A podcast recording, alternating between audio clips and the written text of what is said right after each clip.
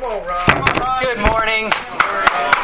We've had such an enriching time already this morning. Uh, learned a lot of things on a lot of levels, thinking about the children and serving them. Really appreciated what Victor and Lisa had to say on that, and all those that serve our kids. And uh, uh, not only do they have an impact on the kids, but the kids have an impact on them. That's that's really a wonderful thing. And Roland just taking us through an 18 year journey in his life that is, of course, still unfolding, but just the events of Monday. And we all have things that we're praying for in our lives Yeah. that are not uh, pray today and the answer comes tomorrow. They're, they're longer term than that. And it builds up our faith just to think about God hears that, He's aware, and He's working, and we have those aches in our hearts, don't we? Those, Yeah. those Yeah. things that are not yet resolved and they're still in play, Yeah. and God's aware of that. And we appreciate uh, Roland uh, connecting us with that and the power of prayer and uh, Jesus uh, before the cross, uh, his, his prayers. We're going to look at uh, a time in the life of Jesus that was uh, very heartfelt uh, in Mark chapter 8. I want to invite you to open up your Bibles to there. Mark chapter 8, and we're going to start reading in a moment in verse 27. Perhaps you've heard this sometime. Uh, somebody prefaces something to you by saying, Now, don't take this personally, but what were you thinking? Or don't take this personally, but why did you choose to wear that? Or don't take this personally, but who does your hair? Or don't take this personally, but why did you go there? Or whatever, you know.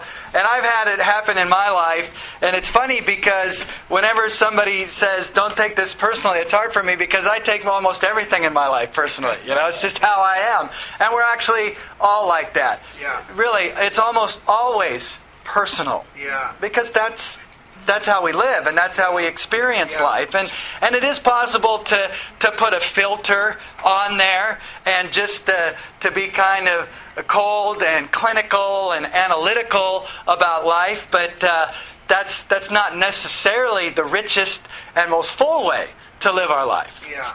and so we're going to be looking at something, uh, a, a, actually a series of interchange, change, interchanges between Jesus and his close followers that we're going to see was something that was quite personal for Jesus and also for his followers. So we will start reading in verse 27. Let's pray before we read God's Word. Father, we're grateful to have this time of worship, the songs that we sing, uh, the taking of communion, and even just the ideas and the thoughts that we interact with here in this setting. And Father, thank you that we have a time and a place to, to pull away from the busyness of life and to center in on you, on our relationship with you, on our spiritual life, and our friendships with those around us in our family of faith who help us and strengthen us along the way. And we are thinking about Roland and uh, the conversation that he wants to have today with his brother. And we pray that you'll bless that and that that'll go well. And we're all thinking about family members and uh, dear ones in our lives and conversations that we'd like to have with them because we're concerned about their souls. We're concerned about where they are in their lives. And we pray you'd, you'd open up doors and you'd bless that. And Father, we're also aware that there are conversations that you want to have with us. And that you want to reach us through your word and by your spirit. And we pray that, that right now, this moment could be one of those times for each of us. In Jesus' name we pray. Amen. All right, verse 27. Jesus and his disciples went on to the villages around Caesarea Philippi. On the way, he asked them, Who do people say I am? They replied, Some say John the Baptist, others say Elijah, still others one of the prophets. What about you? He asked, Who do you say I am? Peter answered, You are the Messiah. Jesus warned them not to tell anyone about him. All right, now the setting of this interaction are very important interaction, a really monumental interaction between Jesus and his close followers, is they're in uh, approaching uh, the villages around Caesarea Philippi. And if you just looked at a map of Israel, down in the, the southern part is the hub of really everything. Not only of political power, but even of what was going on in the faith, the temple and all that, down here in Jerusalem. Now, where Jesus did a lot of his ministry was farther up north around the Sea of Galilee yeah. and the little villages that were in that area there. A lot of what he did, miracles and teaching and all that, was in that area. But what he's doing here is he's going even farther north, about the farthest north that he would go in his ministry. And it's like he's getting away, certainly away from Jerusalem and all the thought process that, that were going on there and activities going there. But even beyond the, around the Sea of Galilee and, and the ministry work that he was doing there, he's getting away. He's getting out there. And it's in this setting that he wants to have this conversation with his close followers. And it's summer. You know, it's, it's like the first part of June. And one, just right away, get right to it, practical that I want to encourage us. I don't know if you're much of a nature person, if you like getting out and feeling the sand in your toes and the, the surf blowing through your hair or not. I don't know if you like the mountains and being up at altitude and getting the, the view and getting away from the noise and getting up into the clear air. I know most of us in LA, we don't trust air that we can't see, right? We're just a little suspicious of that. But, but, but I want to encourage you to, to, to look at what Jesus does here and what he did often. And that was he would pull away and he would get away to be able to do things, to have conversations, and to accomplish things that he felt could be best accomplished in those pull away, remote, even isolated, and certainly different circumstances than would normally be in. And summer can be a great time if you have families, the kids are out of school. And so you can you can you know work with that schedule a little bit more. But to have a breakthrough time in your relationship with God. And to be able to perhaps put yourself in a setting where God could speak to you and to speak to you on a heart level and maybe ask you questions that He's been wanting to ask you, but you're too busy and you're running at too much of a fever pace to, to be able to even hear what the question might be. To, to get this, there's conversations, ongoing conversations that God wants to have with us. But to have those, Sometimes we, we just need to get away from it all. And that's what they're doing here. And so he starts out with really a non threatening, uh, just, just kind of casual, hey, what are you thinking? Kind of, what's going on out there? What are people saying about me? Who do people say I am? And, you know, there were opinions. Well, there's John the Baptist, there's Elijah, uh, there's one of the prophets. Now, all these people would have been people that would have had to come back from the dead. So that's telling us something right now about what people thought about Jesus. They knew. I mean, the crowds out there knew that Jesus was someone unlike and could not be explained by the normal course of human explanations. Right. There was a uniqueness about him and a difference about him, and so the way they tried to understand it was maybe one of these powerful spiritual people that has come back from the dead. Interesting. But that's what's going on about there. Do you know, I, I did it last night. If you Google, who is Jesus? As of last night, and it changes because I've done this several times, but 400 and let's see, 424 million options. I didn't look at all of them. But but that's just what comes up on Google. And you know how it is sometimes when you look at what how many are going on in, in a particular conversation line or topic line. 424 million. There are a lot of opinions out there about who Jesus is. That hasn't changed. And it's still going on now. And so there were opinions out there. And not a bad thing for us to know that. What's going on? What are people saying out there?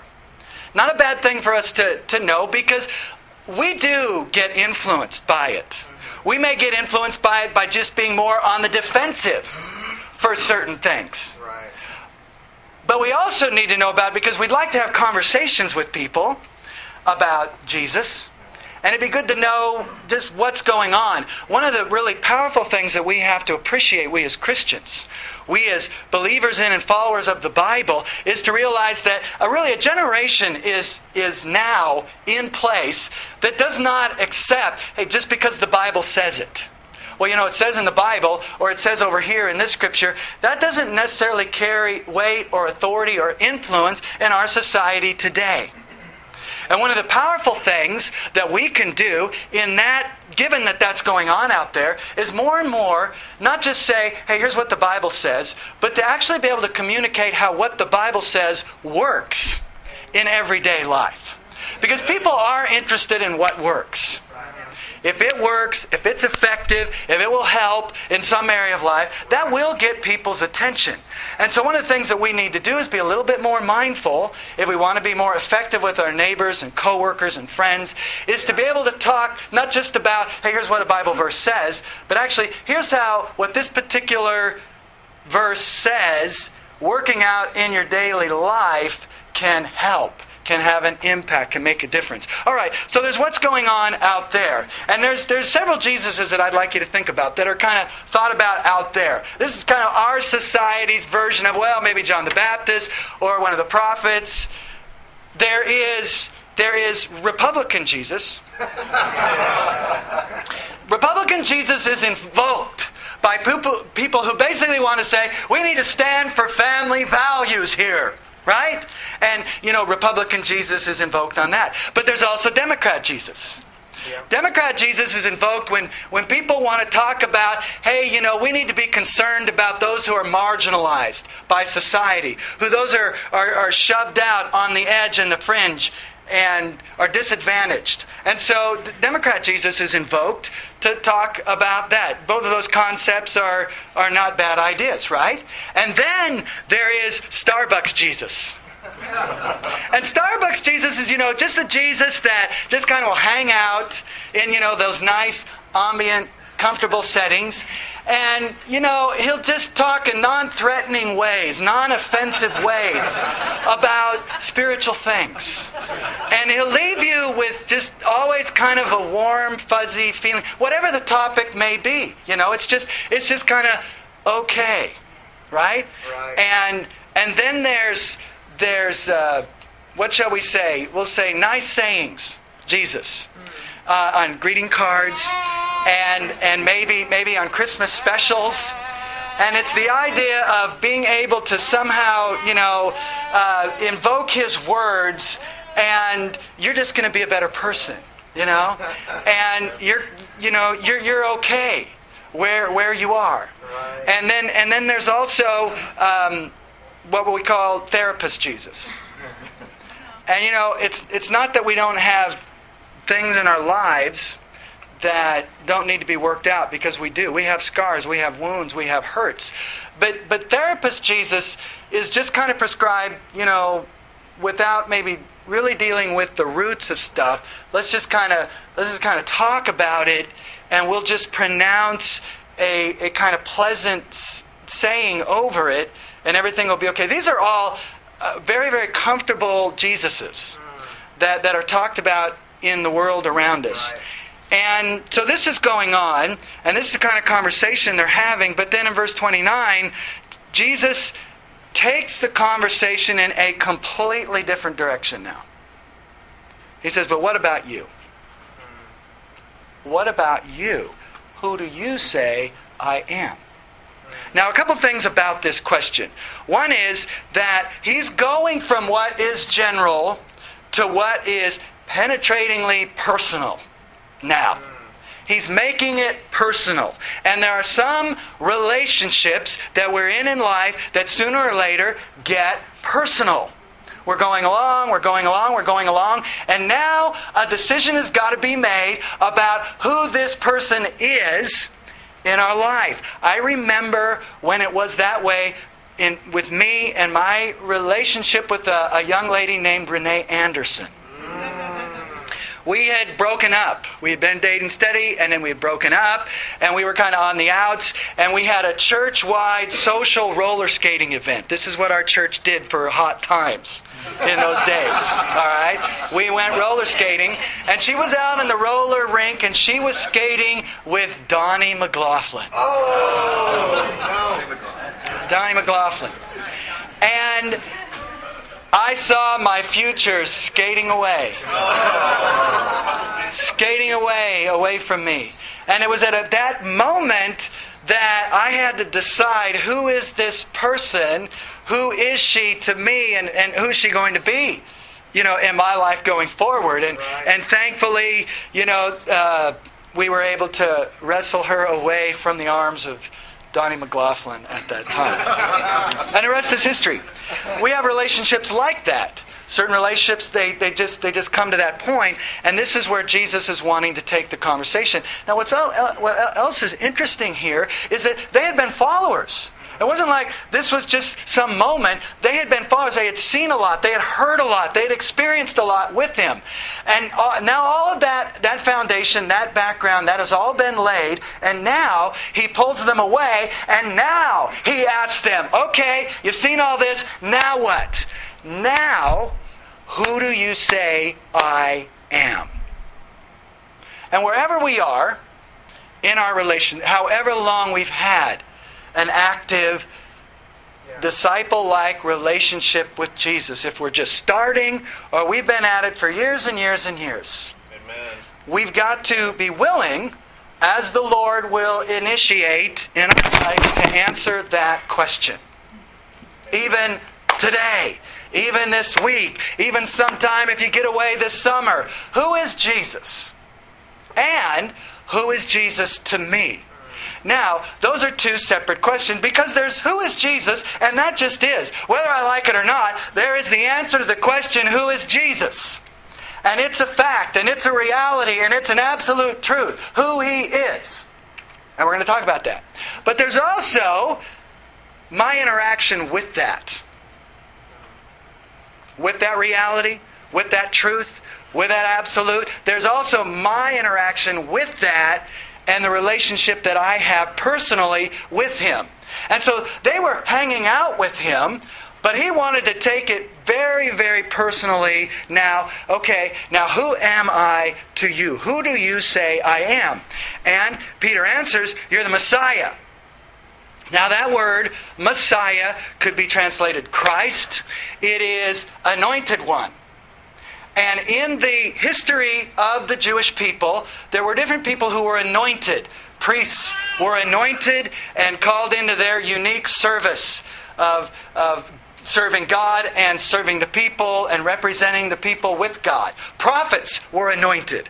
Prophets were anointed and given a special ministry of proclaiming God's message to God's people, whether they liked it or not, whether it felt good to them or not. They were anointed and set apart to proclaim that message and be true and honest and direct and straightforward about God's message to them that He wanted to get to the people. Prophets were anointed. And kings were anointed.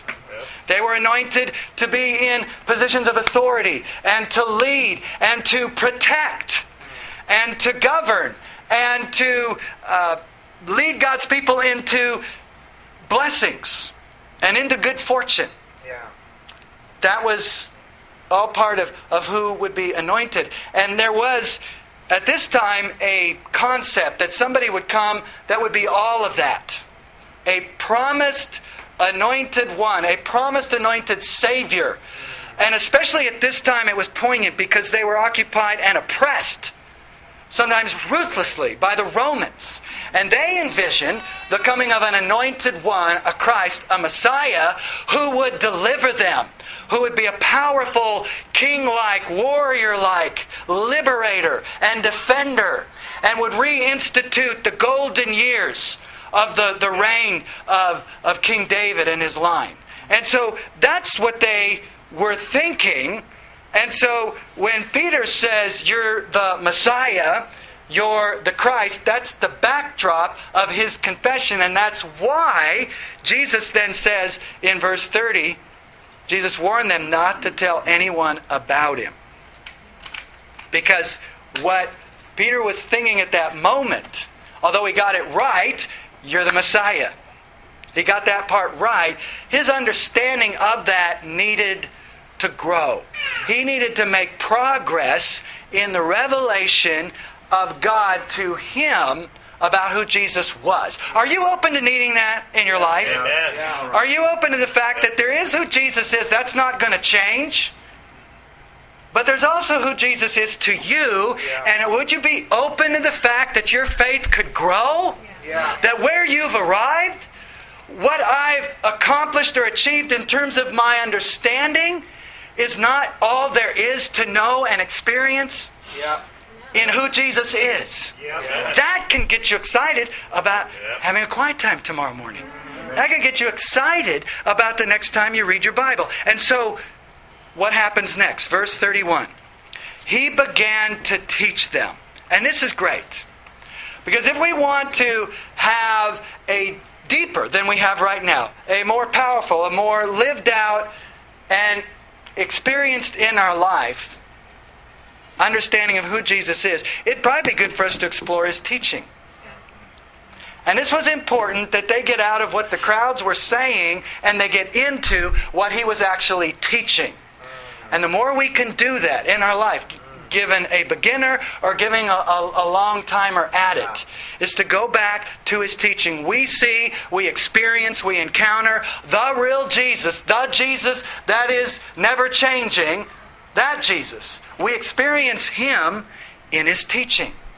He began to teach them. And we need to let him once again in a fresh way begin to teach us. Well, what did he teach them here? He began to teach them that the Son of Man must suffer many things and be rejected by the elders, the chief priests, and the teachers of the law, and that he must be killed. Now, at this point, you've got to understand that's all they heard. They did not hear the, and after three days, rise again. They, they really didn't hear that part of it. Because everything that he said up to now was directly against everything that they thought. They thought that the Messiah, the anointed one, would come and he would rally all these people elders, chief priests, teachers of the law that they would all rally around them and unite the nation, and the nation would rise up. That's, that's what they pictured. So the fact that he's going to be rejected by all these people was, was really against the grain. Right. And what we're going to see is it was, it was really hard for them to change their thinking. It was hard for them to shift gears on this. But he did also say, and after three days, rise again. He spoke plainly about this. Now, here's what happens He's teaching them. And he wants to take their understanding of him and their relationship with him in a new direction and to a deeper level. And here's the response Peter took him aside and began to rebuke him. I mean, Peter, can't we just have a nice conversation about this? Why did you uh, go in all rebuke mode here? I'll tell you why. Because it's about Peter's faith and it's personal.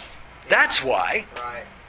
Peter had, had given up everything. He was following Jesus. And now Jesus is wanting to take his understanding of who he is in a completely different direction. And it was, it was earth shattering, it was offensive.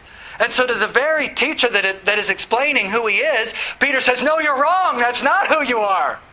Imagine the audacity of that. really, I mean, think about him doing this. But the fact was, it tells us how deeply it cut Right. and how deeply it challenged Peter on his understanding. When was the last time you had a quiet time like that? Yeah. When was the last time you had a Bible study like that? Or when was the last time you had a spiritual conversation with a friend like that? That really rocked you. That really challenged you, that called you to think in a different way. Because that's the kind of conversation that's going on here. Right. And we appreciate Peter. He helps us because we all have these kind of responses. It's so great that he had them because it's written about right there for us. Right. He took him aside and he began to rebuke him. There is a Jesus, the true Jesus, the real Jesus, the Jesus that we find in his teaching that sometimes will rock us to our core and shake us. And the idea is to, that's good, to shake us out of maybe a complacency, maybe a uh, lukewarmness, or maybe just a downright misunderstanding of who he is. Because that's what they needed. They needed to be shaken out of this misunderstanding. All right? Now, it's personal for Peter. What do you think? Do you think it's personal for Jesus, this conversation? What do you think? Let's look at his response. But when Jesus turned and looked at his disciples, he rebuked Peter. Get behind me, Satan, he said. You do not have in mind the concerns of God, but merely human concerns. Yeah. Wow. what a what an intense encounter. And sometimes we just need to have those kind of intense and maybe not every day that would wear us out that would get tough but maybe but maybe honestly it's been a while since we've had Right. that kind of an encounter with the lord Yeah. or allowing the lord to take us into that kind of an encounter Yep. that could really put us in a different place in our relationship with Him and our understanding of Him, because really, that's where it all comes from. Ultimately, it's all going to come from our understanding of who Jesus is. The more we get that right, the more right we're going to be in our life, and the more right we're going to be as a church, too, by the way. Yeah. The more we get Jesus right, the more the other things are going to fit into place. And the more we stray from that, the more off we are on that, the more off everything else is going to be in our personal life, in our marriage, in our parenting, and in our relationship in a community of faith as well. So, get behind me, Satan. Wow. Intense. It is personal and it's a it's a spiritual battle going on and jesus really is fighting he's fighting Yeah. for peter's soul but you know he looks at the disciples and we see that in this setting he's also fighting for the very character of the church Yeah. Yeah. that he was building and forming through this small group of people. And what it came down to was this bottom line motivational issue and value structure. You have in mind human concerns. I want you to have in mind the concerns of God. Amen. We're going to miss Jesus. I'm going to miss him. You're going to miss him to the degree that I fit Jesus into trying to be about my human concerns. I'm going to miss him to that degree. And you know what? That's all the time. I all the time want to do that. Yeah. I like. Did I tell you about Touchdown Jesus? I didn't. I missed Touchdown Jesus. Touchdown Jesus. At the University of Notre Dame, there's this iconic picture of Jesus, and he's and it looks like, you know, he's signaling a touchdown. Now, probably the people that, that did that were actually, they were just wanting to give an image of Jesus blessing the people. But he's there at the end zone, and so the concept is Jesus bless our athletes. Jesus help us to throw passes and to throw blocks and to run the ball in such a way that we'll beat the other team. Jesus bless us. And that's kind of our culture, you know. We like touchdown Jesus. We want we want him to, to bless our prayers for our team and, and, and, and something that we want to do in our life. We want him to bless that. And and it's not that God doesn't want to bless us because he does want to bless us and he does want to enrich our life. But first things first. Human concerns or the concerns of God? Yep. That's what's being battled for here. And Jesus wanted to get that down as a foundation for understanding who he was. And so, in verse 34, we read on. Then he called the crowd to him along with his disciples and he said and this is interesting he's had this this small intimate interaction with his disciples and this intense personal interchange with Peter and now he opens it up he opens up the discussion and this is this is for everybody to hear he called the crowd along with his disciples and he said whoever wants to be my disciple must deny themselves and take up their cross and follow me. Whoever wants to save their life will lose it. But whoever loses their life for me and for the gospel will save it. What good is it for someone to gain the whole world and yet forfeit his soul? Or what can anyone give in exchange for their soul? We'll stop there. We encounter the real Jesus, in his teachings, and we know this, we also encounter most personally the real Jesus at the cross. And that was the message. And so they don't m- miss it, he makes it personal. Take up their cross, deny themselves. It's intensely personal. And it comes down to whatever it is in my life of a most personal nature. It's part of myself. That's part of what I value. That's part of how I spend my money. That's part of how I spend my time. That what I get caught up in emotionally and get, get twirling away in and trapped in, that's there.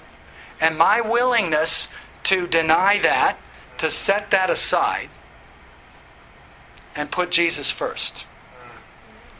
And the cross, what's the cross? Let me tell you what the cross is not. The cross is not necessarily having a flat tire on your way to work. Oh, it's my cross to bear. The cross is not the cross is not your mother-in-law. The cross is not whatever experience you might be having. The cross is painful and difficult, uncomfortable things that we encounter as a result of seeking to do God's will in our life. That's right. There's things that happen by just bad decisions that I make that are consequences that aren't necessarily the cross because if I would have listened and heeded God, I wouldn't have necessarily had that experience in my life. Yeah. But there are things. And this is where touchdown Jesus just doesn't fly. And this is where Starbucks Jesus just doesn't fit. There are things that in seeking to do God's will are going to put me in harm's way, that are going to that are going to put me in the proximity of some painful things and some uncomfortable things and some difficult things. And we could weave any of the things that we've already experienced together today. Like there is a serving in Kingdom Kids and the classes that is joyful and you cry when you're not there. But there's also a serving in with the kids that you're feeling like, do I got to be here again? Do I got to do this again? I can't believe it's my rotation. Is it, is it, is it my time up uh, already again? And, and, and there, there is a sacrifice. There is a letting go of my comfort and what I want to do that. that that's just part of it. Yeah. Amen. And, and to be the kind of impacting group of people that Jesus intends for us to be in the world, we're going to need to get that. Yeah. That there is an aspect of serving that, at least on the front end, doesn't always feel good. Yeah. Right. And then what's going on in Roland's life right now? There is, uh, first of all, just the, the unknown and living with that, and the unknown of having prayed about something and prayed about something, and what he has gotten back is silence and silence and silence. And, and that's part of our cross as disciples is, is trying to mix high and faithful expectations of who God is and what He's going to be in our life with our reality. And sometimes we, we teeter on the brink of that. Do I even have the mustard faith or not that we can all relate to Roland sharing? But what's going on there is us holding firmly to the truth and the promises and the expectations of what God can do in our life with the day to day reality that sometimes it isn't always experienced that way. Can we hold faithful? Can we be true to Him? Can we not turn our back on Him and not quit on Him in the midst of the long waiting?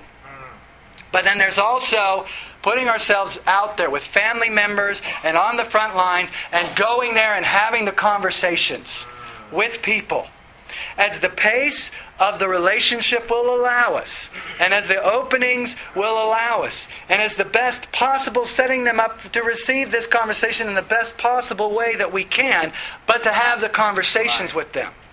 Right. Because in the end, who is Jesus? Th- There's a lot that he is. And we'll, we'll spend the rest of our lives by diving into his teaching and by taking up the cross. Yeah. We'll spend we'll spend the rest of our, our, our lives learning about who he is. But we know this for sure.